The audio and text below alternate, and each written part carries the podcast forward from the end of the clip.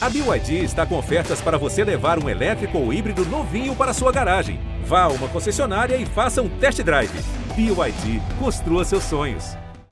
Um abraço a você que nos acompanha. Tá chegando mais um GE Atlético pós-rodada do Campeonato Brasileiro e para variar, pós-vitória do Atlético, pós-show de Givanildo Hulk, aliás, um show especial, um show de aniversário, né? O Hulk completou 35 anos nesse domingo e comemorou do jeito que o atleticano mais gosta, né? Presenteou o atleticano com mais uma boa atuação dele, com um segundo tempo consistente do Atlético e uma vitória sobre o Bahia nessa trinca de jogos que vem pela frente contra o tricolor baiano. Sou Henrique Fernandes, estou aqui substituindo o Rogério Corrêa, que está nas Olimpíadas, participando das transmissões. Estou com a voz um pouquinho de sono, porque dormi de manhã, virei à noite assistindo surf, assistindo medalha de, de skate da, da menina Raíssa. É, a gente tem acompanhado a Olimpíada muito de perto, que eu particularmente gosto muito. E, e, tenho acompanhado, claro, os jogos também. Trabalhei na transmissão do jogo do Atlético e ao meu lado na transmissão estava Jaime Júnior, a quem eu dou meu abraço aqui, peço um destaque. Vitória importante, né, Jaime? Tem aquela história de segue o líder, o Atlético leva isso ao pé da letra, né? Tá lá coladinho oh. no Palmeiras. Um abraço. Um abraço, Henrique, Colé, Fred e todos que nos acompanham. É, tá incrível essa disputa dos dois, né? Porque o Atlético chega sexta vitória seguida, é muito difícil encaixar no mesmo campeonato seis vitórias seguidas. E o Galo conseguiu, muito legal. Só que o Palmeiras encaixou a sétima vitória seguida. É impressionante a disputa dos dois. E é uma pena que os dois vão se enfrentar entre os jogos do Galo contra o River Plate, né? Seria o ideal que não fosse exatamente no meio dos jogos ali contra o River Plate. Mas isso é assunto mais para frente. É isso, a gente vai fazer essa conta, né? Tá chegando esse jogo, esse, jogo entre Atlético e Palmeiras. Ontem, uh, depois do jogo do Atlético, eu e o Jaime, a gente estava lá na emissora conversando e já projetando esse jogo, né? Fora do ar, a gente pensando no que pode ser esse Atlético Palmeiras. O Galo pega o Atlético Paranaense, depois pega o Juventude, aí já é o jogo contra o Palmeiras. Esperamos que já seja, ainda seja ali um confronto direto pela liderança, como é nesse momento existe a possibilidade do Galo passar o Palmeiras num confronto direto. Claro, tem uma diferença de saldo, a gente vai falar sobre isso. Atlético Palmeiras brigando, Fortaleza também forte na sua campanha.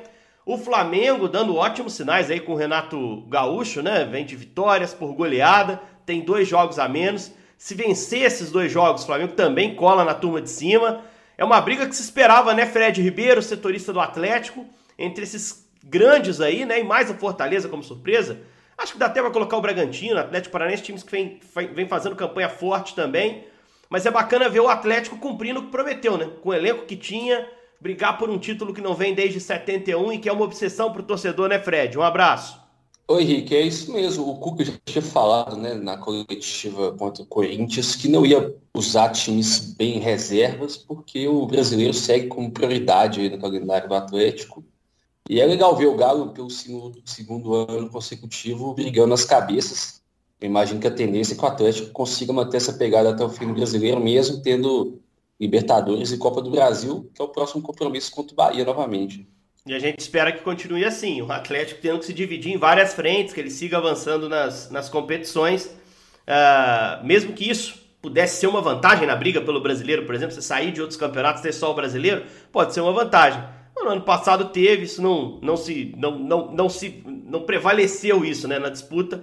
O Galo acabou ficando com a terceira colocação, não foi campeão brasileiro como sabemos. Quem está na ansiedade também para esse jogo contra o Palmeiras, está acompanhando de perto esse pega aí na liderança e tá super feliz com o Givanildo Hulk, é o nosso Coé Marquinhos. Ô Marquinhos, você, você preparou algum presente pro Hulk, cara? Se pudesse participar da festa do Hulk, dar um presente a ele, cara, o que, que você daria? Um abraço. o homem já deve ter tanta coisa, né, velho? É, dá um avião, cara. Dá um avião. Imagina, talvez você ir pra festinha do cara, o cara te convida, você vai dar o que de presente pra ele? Ah, levar só uma lembrancinha. Lembrancinha não, velho. cara vai querer um presentão, mas o bom é que ele tem dado presente pra massa. Amassamos o Bahia e, e pescamos também, né? Um golzinho é. do Natan no final. E tomara que tenha servido também de teste para quarta-feira. A gente faça a mesma coisa. É isso, quarta-feira tem o, o Bahia. o Hulk tá de parabéns todos os dias, né? Todos os dias. É isso aí, é isso aí, todos os dias. Tá arrebentando o Hulk, agora brigando efetivamente pela artilharia do Campeonato Brasileiro. a um golzinho do Gilberto, né, do Bahia, que a gente nem viu em campo no Mineirão. Bom, vamos falar do jogo, né, galera? Foi o primeiro encontro de três é, que a gente vai ver agora é, a curto prazo, né? É, era o jogo do brasileiro, a gente tem agora meio de semana a Copa do Brasil, aí depois tem uma rodada do brasileiro, tanto para o Atlético quanto para o Bahia, né? E depois tem Copa do Brasil de novo, novamente os dois se enfrentando, só que aí em Salvador. É, vou perguntar ao Jaime primeiro o que, que, ele achou do jogo, se a postura super defensiva do Bahia surpreendeu. A gente estava acompanhando a partida, né, Jaime? É, o Bahia que trouxe ali três zagueiros. Patrick de Luca funcionou como um zagueiro, fechou ali uma primeira linha de marcação, causou algum desconforto ao Atlético no primeiro tempo, mas isso não durou, né? Porque o Galo conseguiu achar o seu caminho no segundo tempo, através de uma tabela rápida do Hulk com o Sacha, e a partir daí o jogo caminhou melhor mas um Bahia bem defensivo, né? Isso talvez tenha surpreendido. A mim surpreendeu. Surpreendeu também, Jair? Ah, ô, Henrique, um time que toma de 5, no jogo seguinte ele tem mais preocupações defensivas. O Dado, Dado Cavalcante, na entrevista pré-jogo ao Premier Futebol Clube, já falava a respeito disso, que tinha a preocupação de não tomar outra goleada, como foi naquele jogo de 5 a 0 para o Flamengo. Então, quando ele vem com aquela linha de. É sempre enjoado, né? Quando o time monta uma linha de cinco atrás, uma outra linha de quatro mais à frente, deixando o Gilberto solto mais, a, mais a, ali no ataque. Então, assim, é, é, chato jogar contra esses times. E o Atlético, nesse jogo, se a gente for olhar, é, aquele jogador que quebra a linha, o jogador que vai para um contra um, o Atlético estava sem o Keno, estava sem Marrone, os dois machucados, o Savarino sendo poupado. Então, fica mais difícil. E aí você tem o Dylan, que fez um bom jogo contra o Corinthians, entrou muito bem, mas naquele entrou com mais espaço. O Cuca citou naquela coletiva, inclusive, isso, né? Ele falou assim: olha, o Dylan entrou num jogo que ele tinha mais espaço para jogar, nesse já não tinha. E o Dylan já não fez um bom jogo. Alan Franco também não estava fazendo uma boa partida. Então, a gente viu o Atlético tendo mais dificuldade para entrar na defesa do Bahia, e o Bahia com Rodriguinho, com a velocidade do Rossi pelos lados e o Gilberto lá na frente. Então era um jogo perigoso, porque quando o Bahia saía no contra-ataque, ele criava dificuldades para o Atlético. Então foi um, um, primeiro tempo mais difícil, mais amarrado, e aí vem mais uma vez o mérito do Cuca. E tem de se dar muito mérito ao trabalho do Cuca no Atlético.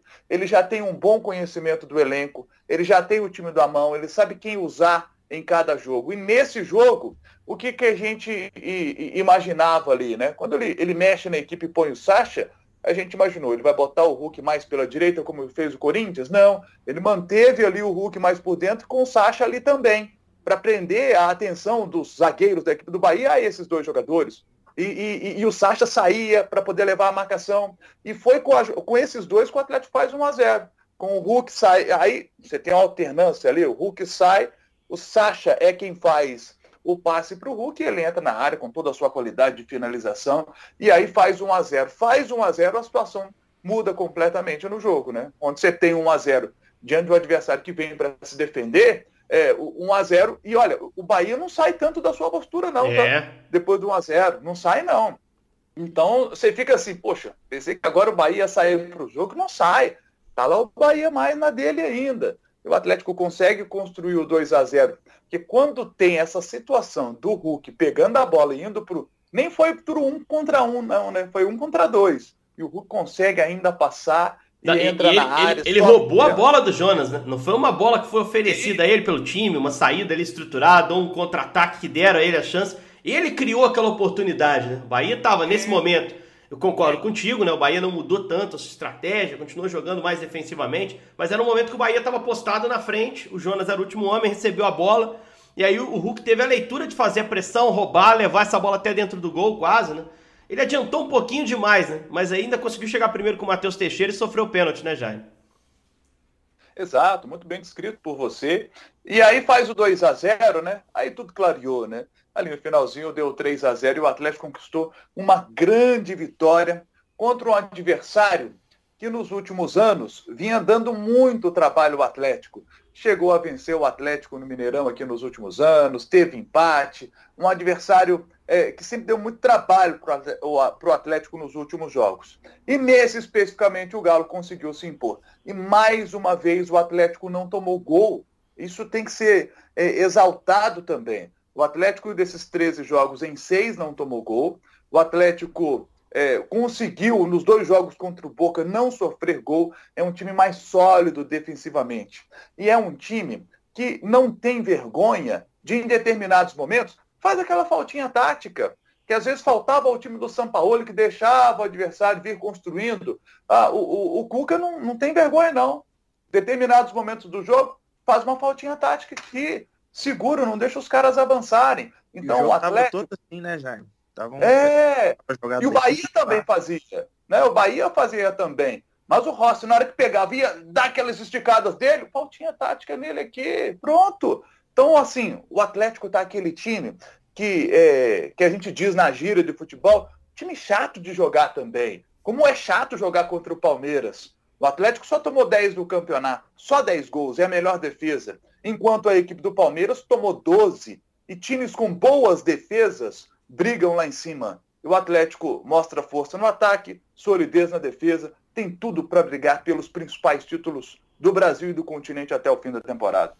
É, compete muito bem o time do Atlético, né? Que até para poder competir bem em todas as competições que tá, tá jogando, é, tem rodado um pouquinho o time, né? Nesse jogo contra o Bahia especificamente, né, Fred? O Tietchan foi preservado no primeiro tempo, entrou na segunda etapa, já tinha acontecido isso em São Paulo contra o Corinthians. Uh, o Savarino nem listado foi, né, pela questão dos estrangeiros. Uh, foi dada a oportunidade a outro jogador. Né? E aí, tá bom que agora tem um banco de reserva. Pois é, ainda bem que tem, né? Senão o Savarino ia quebrar muita gente aí, né? Mas o é... Jô tá lá. Reserva, tô esperando. Tá certo, jogo que joga ainda na segunda-feira contra o Cuiabá. Vamos ver como vai ser Corinthians e Cuiabá, para ver se o Marquinhos faz os pontos dele. Mas aí, Fred, é, outros jogadores receberam a chance e o Cuca chamou atenção para as oportunidades para esses atletas antes e depois no jogo também na coletiva. Alan Franco e Dylan Borreiro. Vou te dizer que o Borreiro até esperava um pouquinho, né? O Borreiro vinha entrando bem nos jogos, fez gol da vitória no clássico contra o América, participou de jogada de gol contra o Corinthians, agora recebeu a chance. E o Alan Franco voltou do, do, do serviço da seleção lá na Copa América, até demorou um pouquinho a estar à disposição, mas o Cuca vinha elogiando também o Franco pela entrada nos jogos, que era algo que não me saltava tantos olhos quanto o Borreiro. O fato é que os dois receberam a chance. Você gostou da prestação de cada um dos dois? Você acha que pode aumentar uma, um questionamento da cabeça do Cuca para dar sequência? Ou, ou, foi um jogo pontual, foi mais para desafogar mesmo o grupo na sequência? Uh, você espera mais oportunidades para o Borreiro e para o Franco, Fred? Ô Henrique, o Savarino teve até uma, uma, questão acho que mais física também, né? Porque se ele tivesse em plenas condições, eu acredito que ah, é, não, é. não tiraria mim, ele do é, time titular, né? Não pela questão dos estrangeiros, né? Para mim, totalmente física a questão, né? É, é aquilo. Sim. Já que fisicamente eu vou ter que segurar esse cara, eu tiro ele para não ter um estrangeiro a mais, né? E posso dar Perfeito. chance a outros, né? Foi meio assim.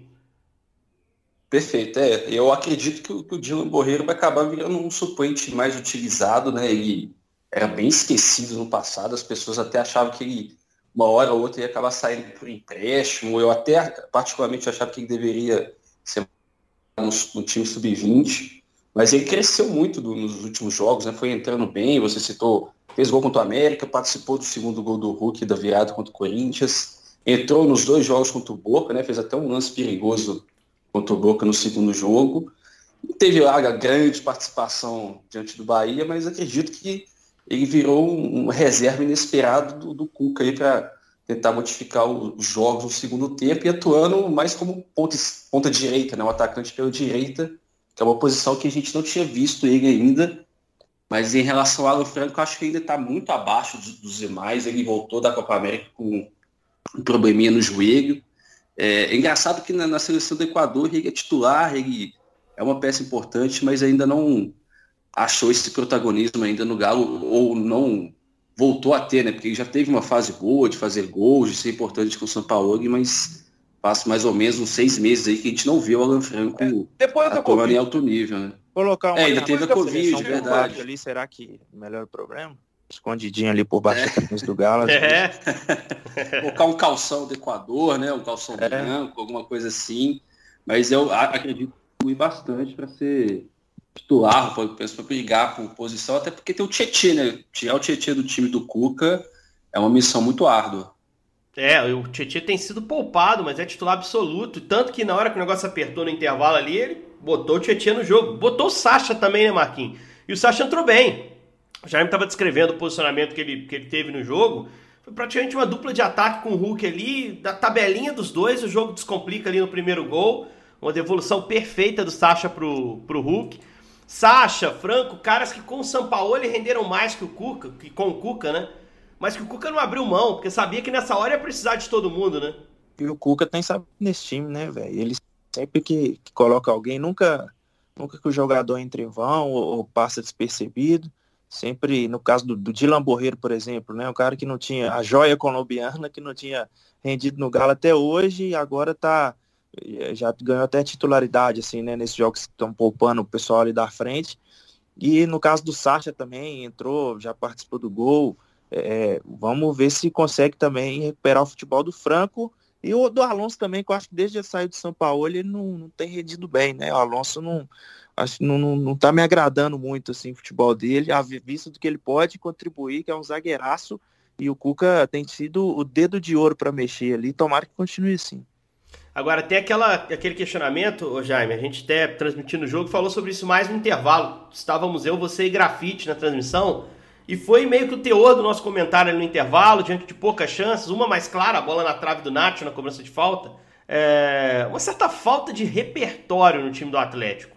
O Cuca se defendeu na coletiva, disse: não, a gente treina algumas jogadas, na hora certa elas vão aparecer e, e tudo mais, né? Mas eu, eu, às vezes me incomodo um pouco, por mais que o Atlético seja um time muito mais é, confiável defensivamente, que não precise fazer um monte de gol para ganhar jogo, que consiga passar partidas sem sofrer gol, que é ótimo para você construir uma campanha vencedora. É, eu acho que às vezes depende demais do brilho individual. Em alguns jogos, o ataque como mecanismo como um setor do time de forma geral, ele emperra. Você vê pouca produção. Você vê algum volume, mas pouca produção. Ontem, por exemplo, o Atlético tinha a bola em posições interessantes do campo, intermediária ofensiva, às vezes com o Nacho metros atrás, mas faltava opção, faltava jogada, faltava uh, uh, os movimentos mais sincronizados para as ações de ataque. Você tem essa sensação? Você acha que é natural você ter dificuldade como teve contra o Bahia nesse jogo? você não você, você, discorda dessa opinião de que o, o, Atlético ele, ele depende demais do individual, sobretudo do Hulk, para conseguir os seus resultados, que seria mais interessante ter um time coletivamente mais encaixado, sem essa figura do protagonista, mas com mais jogada, com mais repertório, mais gente aparecendo em diferentes momentos? Eu concordo com você, acho que o Atlético pode evoluir nesse quesito, né? Tende a evoluir nesse quesito. É, o, o, Atlético do ano passado, por exemplo, fazia todo um movimento do seu jogo para que a bola chegasse mais limpa para o Keno fazer a jogada do um contra um. É, o, o, Atlético do Cuca, é, quando pega uma defesa bem fechada, assim como a do Bahia, ele encontra mais dificuldade para jogar. E aí que o Atlético acaba fazendo? Ele procura competir muito. Ele compete muito, ele tenta desgastar bastante o adversário, é, em determinados momentos, dá a bola para o adversário para ver se surge a possibilidade de mais espaço no contra-ataque. Essas têm sido as, as estratégias do Atlético. E no segundo tempo, com o adversário já um pouco mais cansado, naturalmente os espaços começam a aparecer mais e aí o Atlético é, consegue vencer os seus jogos. No primeiro tempo dos jogos, a dificuldade tem sido maior quando o adversário se propõe a vida vir para o Mineirão e, e ficar só lá atrás. É, no jogo com a Chapecoense, por exemplo, a Chapecoense veio para se defender, mas com um contra-ataque muito forte. E naquele jogo a Chapecoense ofereceu muito perigo para o Atlético. Levou um pontinho para casa, empatou aquele jogo no, no, Mineirão. Os jogos contra o Boca, por exemplo, é, eu imaginava o Atlético vencendo os dois. E não venceu os dois. Tem toda a tradição do Boca e tal, mas o Atlético poderia ter é, criado mais nesses jogos. Né? Foram dois jogos que o Atlético criou muito pouco. Eu esperava mais. E a impressão que... que ficou também, Jaime, é que se, que se apertasse, eles iam entregar, né? É, fica sempre Até lá na bombonera. É. é, fica esse receio. Então, assim, eu acho que é, nesse processo de evolução que o Atlético está, e aí temos que fazer também uma comparação. Palmeiras e Flamengo têm trabalhos de mais tempo é, de, de, em termos de formação de elenco é, do que o Atlético. É, Flamengo, é, Flamengo principalmente elenco, é. O Flamengo teve um treinador é. chegando agora, mas o elenco é aquele lá desde 19 praticamente, né? Há quanto tempo que a gente vê o Flamengo com Everton Ribeiro, Arrascaeta, Bruno Henrique, Gabigol, esses caras aí. Os jogadores já, caras... o outro já sabe como que gosta, que é. recebe o passe, já sabe a jogada, sabe onde ele vai estar, né? É diferente. É diferente, é muito diferente. Então, é, o Atlético chegou esse ano, chegou o, o chegou Hulk. Então, assim, é, o Atlético é, tem, tem um bom elenco, tem um bom time, mas você vê, por exemplo, no time do Flamengo, é, toda essa questão do entrosamento que é diferente, né? Isso tudo pesa. Eu acho que é um processo. O Atlético está num processo de evolução. Está bem nesse processo de evolução. E acredito que vai se dar é, essa situação que o Henrique citou é, no decorrer da temporada, porque eu acredito muito no trabalho do Cuca. Muitas críticas em relação à chegada dele, mas achei naquela oportunidade uma ótima contratação. Ele mereceu críticas em determinados momentos. Num momento que era compreensível, a gente falava isso merecidas as críticas naquele início, mas era compreensível a dificuldade do time, como é compreensível agora também. E o Atlético vai evoluir, gente. Já evoluiu muito, acho que vai seguir evoluindo, e a gente tem que ter esse ponto de atenção sim né, nessa questão. Quando o Atlético e... precisa criar mais em contra adversários mais fechados. E assim, o Galo, né, nitidamente tem mais coisa para melhorar ali, só que é muito melhor você melhorar isso é, em meio a vitórias do que na pressão, na derrota, né? Sim, com certeza. É, então, agora, vamos para um mês aí invicto e tal, tudo é, ok, tudo em cima. É, tem coisa para melhorar? Tem. Tá tudo ruim, não, mas é melhor você melhorar ganhando. É, mas você tem que ficar incomodado, né, Marquinhos? Porque se, ah, se a vitória começar a, maquiar esse tipo de problema, né? Lá na frente, sim. isso pode te faltar num, num outro tipo de jogo. Agora, é fato também que isso ficou muito mais evidente que o Atlético pegou times defensivos em sequência, né? É, o Bahia fechou muito a casinha no Mineirão, o Boca fechou muito bem a casa no Mineirão. No jogo da Bomboneira também fez um jogo mais de competição, mais físico do que, do que de, de, de postura ofensiva. Eu vou chamar o Corinthians também, né? Corinthians, também é um time mais defensivo, tem o mesmo o Corinthians de... tinha, tinha, uma das melhores defesas, né? Ainda tem, 10 gols, junto com o Atlético, né? Sim, e o Flamengo, sim. né? Só o Fortaleza sofreu menos, 9. É, são defesas bem eficientes. A do Galo tá nesse meio aí. É surpreendente pra gente, porque não é comum ver o Atlético entre as melhores defesas. A gente tá acostumado a ver. A, Atlético vencendo fora de casa e com boa defesa. Tá surpreendendo a torcida, tenho certeza que o Marquinhos concorda. Dá até medo, né, Fred? Né, Marquinhos? Não é o normal do Atlético, não. Tem que mudar essa chave aí. O Atlético ter artilheiro do campeonato é comum, ter melhor ataque é comum. Agora, melhor defesa, ganhar fora de casa, é uns troços que talvez, a gente não tá acostumado a ver, não. Talvez o Galo que, que vá conquistar aí o, o brasileiro seja esse Galo mais cauteloso, né?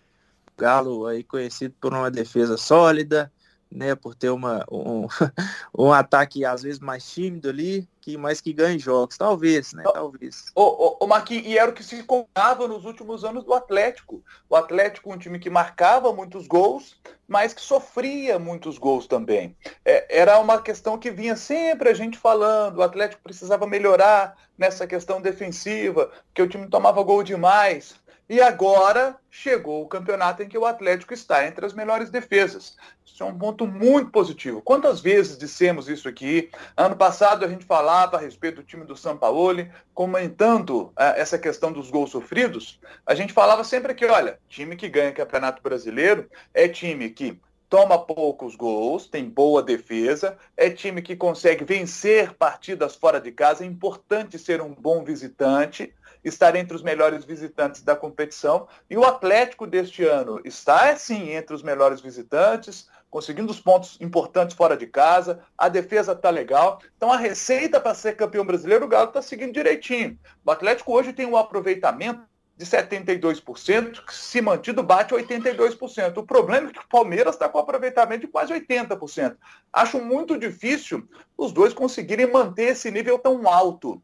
É, a gente sempre diz aqui que é, nos campeonatos brasileiros, é, é, é, muito difícil a gente ter um time aí batendo, o vice-campeão batendo um aproveitamento tão alto como o Atlético, que hoje é o segundo colocado, tendo, né? Se o Atlético mantiver esse, esse aproveitamento, fatalmente seria campeão, porque é, é normalmente pela história do Brasileirão. Mas é incrível. Um o, o, Atlético, também, né? O Atlético do ano passado era líder na 13 terceira rodada com, com 27 pontos. Ele era o líder com 27. O Atlético hoje tem 28, tem um ponto a mais, só que o Palmeiras tem 31. A campanha do Palmeiras vai estar ali fazendo uma temporada nota 9. Sempre, nesse ano vai ter um time fazendo a nota 9,5 ali, só para. É. é. vai ter, a, gente, a gente vai ter que lutar demais para ganhar esse. É verdade. Não, não tem campeonato fácil. Ô Fred, pra gente fechar então, vamos projetar esse jogo contra o Bahia. E eu queria ouvir de você um tema, cara, que eu sei que você tá trabalhando na apuração, que é a situação do Ademir do América, né? O Atlético tá de olho aí, tá querendo contratá-lo. É... Vamos lá, projetando o jogo contra o Bahia. Não tem o Natan Silva para esse jogo, né? Natan já jogou pro Atlético Goianiense. Sim. Segue sem o Arana, como a gente sabe. E é um... DM, como é que tá? É um elemento importante, Henrique. Hoje é, né? Na defesa é titular. Né? Sim, virou um pilar dessa defesa. O Arana segue com a seleção olímpica. É, tem o pessoal que deve voltar aí do DM, né? A gente está na expectativa de ver o Keno e o Marrone na transição. Muito provavelmente acho que o Vargas vai ser liberado antes desse jogo. Eu não sei se ele vai estar em condições, porque ficou um longo tempo afastado dos treinos. Tem uma questão importante na quarta, né? Que é o jogo contra o Bahia, que o Cuca vai ser julgado pelo STJD, ainda pela confusão lá contra o Ceará, que ele xingou do Leandro Pedro Voaden. Se ele for condenado, ele pode pegar até quatro jogos de gancho. E o tema do Ademir, que você citou aí, a gente está apurando ainda, mas assim, as informações que chegaram é, até a gente na, no fim da semana passada, que o Atlético já tinha conversado com o Ademir para fazer um pré-contrato e o atacante do América se tornar o reforço para 2022. Agora tem uma possibilidade do Galo compor com o América para o Ademir se tornar um reforço imediato. Eu acho até pouco provável, porque o Ademir já, se eu não me engano, fez o sexto jogo, né? Isso, tem seis jogos. Uhum. Ele já está no limite, né? Ele não pode mais entrar em campo no brasileiro, senão ele se torna um jogador não utilizável mais por qualquer outra equipe. Mas eu te diria que aí, a chance do Ademir vestir a camisa do Atlético em 2022 é perto de 100%. Olha só, tá bem encaminhado, alternativa bacana. Você gosta do Ademir, ô Marquinhos? Você acha que é um cara que pode ajudar? Gosto demais. Tô rindo aqui porque o pessoal sempre fala que eu pareço com ele, né? Às vezes quando ele faz um gol, apronta alguma aí, o pessoal vem no Twitter me marcar, uma chuva de notificação aqui. e se ele, às vezes quando eu encontro alguém na rua, tipo, sei, sei lá, alguém para, pede uma foto, sempre tem alguém por perto conhece tal, fica assim, quem é esse menino? Eu sempre jogo que eu sou jogador, né? E o pessoal, é claro que não acredita. Agora eles vão acreditar. Eu jogo no Galo, você não sabia, não? Ele falou, é mesmo? Nunca viu, sei lá. Agora é. Sou Ademir Fumacinha lá do Galo. É isso aí. É, é Fumacinha, só. Assim que o pessoal não conhece. Mas gosto demais do futebol dele. Eu gosto desses caras assim que vão para cima mesmo, mais, mais lisos, assim, igual no caso do Keno, né? Que não tá numa boa fase, mas ano passado aí ele jogou muito. E eu acho que o Ademir no Galo dá certo, hein? É, seria uma alternativa ali pro Savarino, principalmente, né? Torcedor atleticano que acompanha tanto o América, ele gosta daquele cantinho ali, pelo lado direito jogador decisivo para a Série B. Tô com o Fred, acho muito pouco provável que o América libere o Ademir antes, porque não liberou para o Palmeiras. Né? O Palmeiras fez uma proposta, 3 milhões de reais para fazer essa liberação antes, né? Uh, e o América não quis bater o pé, abriu mão do dinheiro para ter o Ademir no brasileiro, porque entende que o Ademir é decisivo para o América ficar na Série A.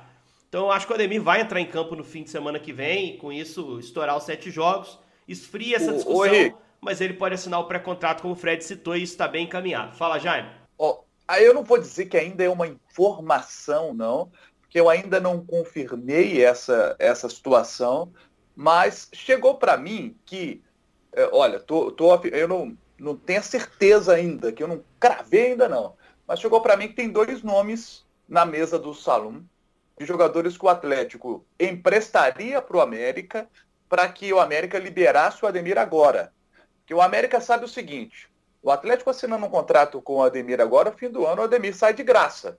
Então o Atlético estaria, estaria, estou deixando na condicional, que eu não consegui confirmar essa informação ainda. Vamos ver, vamos ver mais para frente se isso vai se confirmar.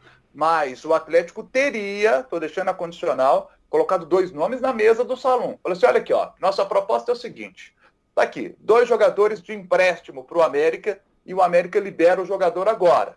Melhor para o América no fim do ano vai perder de graça. Se liberar agora, ainda tem dois jogadores por agora, Mas agora eu fiquei, eu fiquei curioso. Quem seriam esses dois jogadores? Quem é que tá sobrando é, no elenco assim?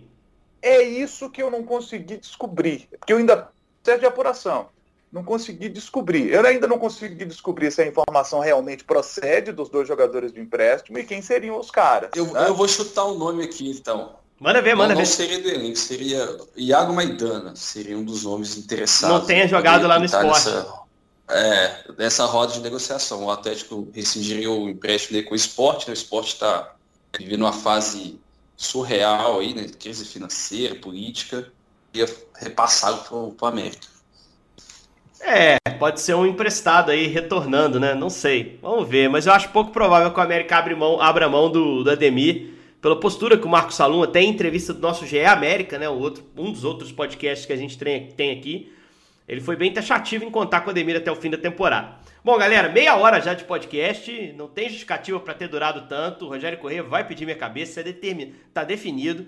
Esse, esse ficou longo demais. Depois do jogo contra o Boca. Ele tá fazer... em outro fuso aqui. Ele tá em outro fuso. Eu torcer pra não dar tempo dele ouvir ali, né? Até a próxima edição, que vai ser na quinta. Então, até lá, se eu gravar de novo, é porque o, o Rogério não pediu a minha cabeça aqui, não me destituiu do cargo de, de plano B. Ele que é o nosso titularíssimo aqui na, na ancoragem dos podcasts do GE aqui pro futebol mineiro. Agradeço a vocês, galera. Vamos ver se o jogo na quarta ô, ô, ô, vai ser legal contra o Bahia de novo. Mesmo?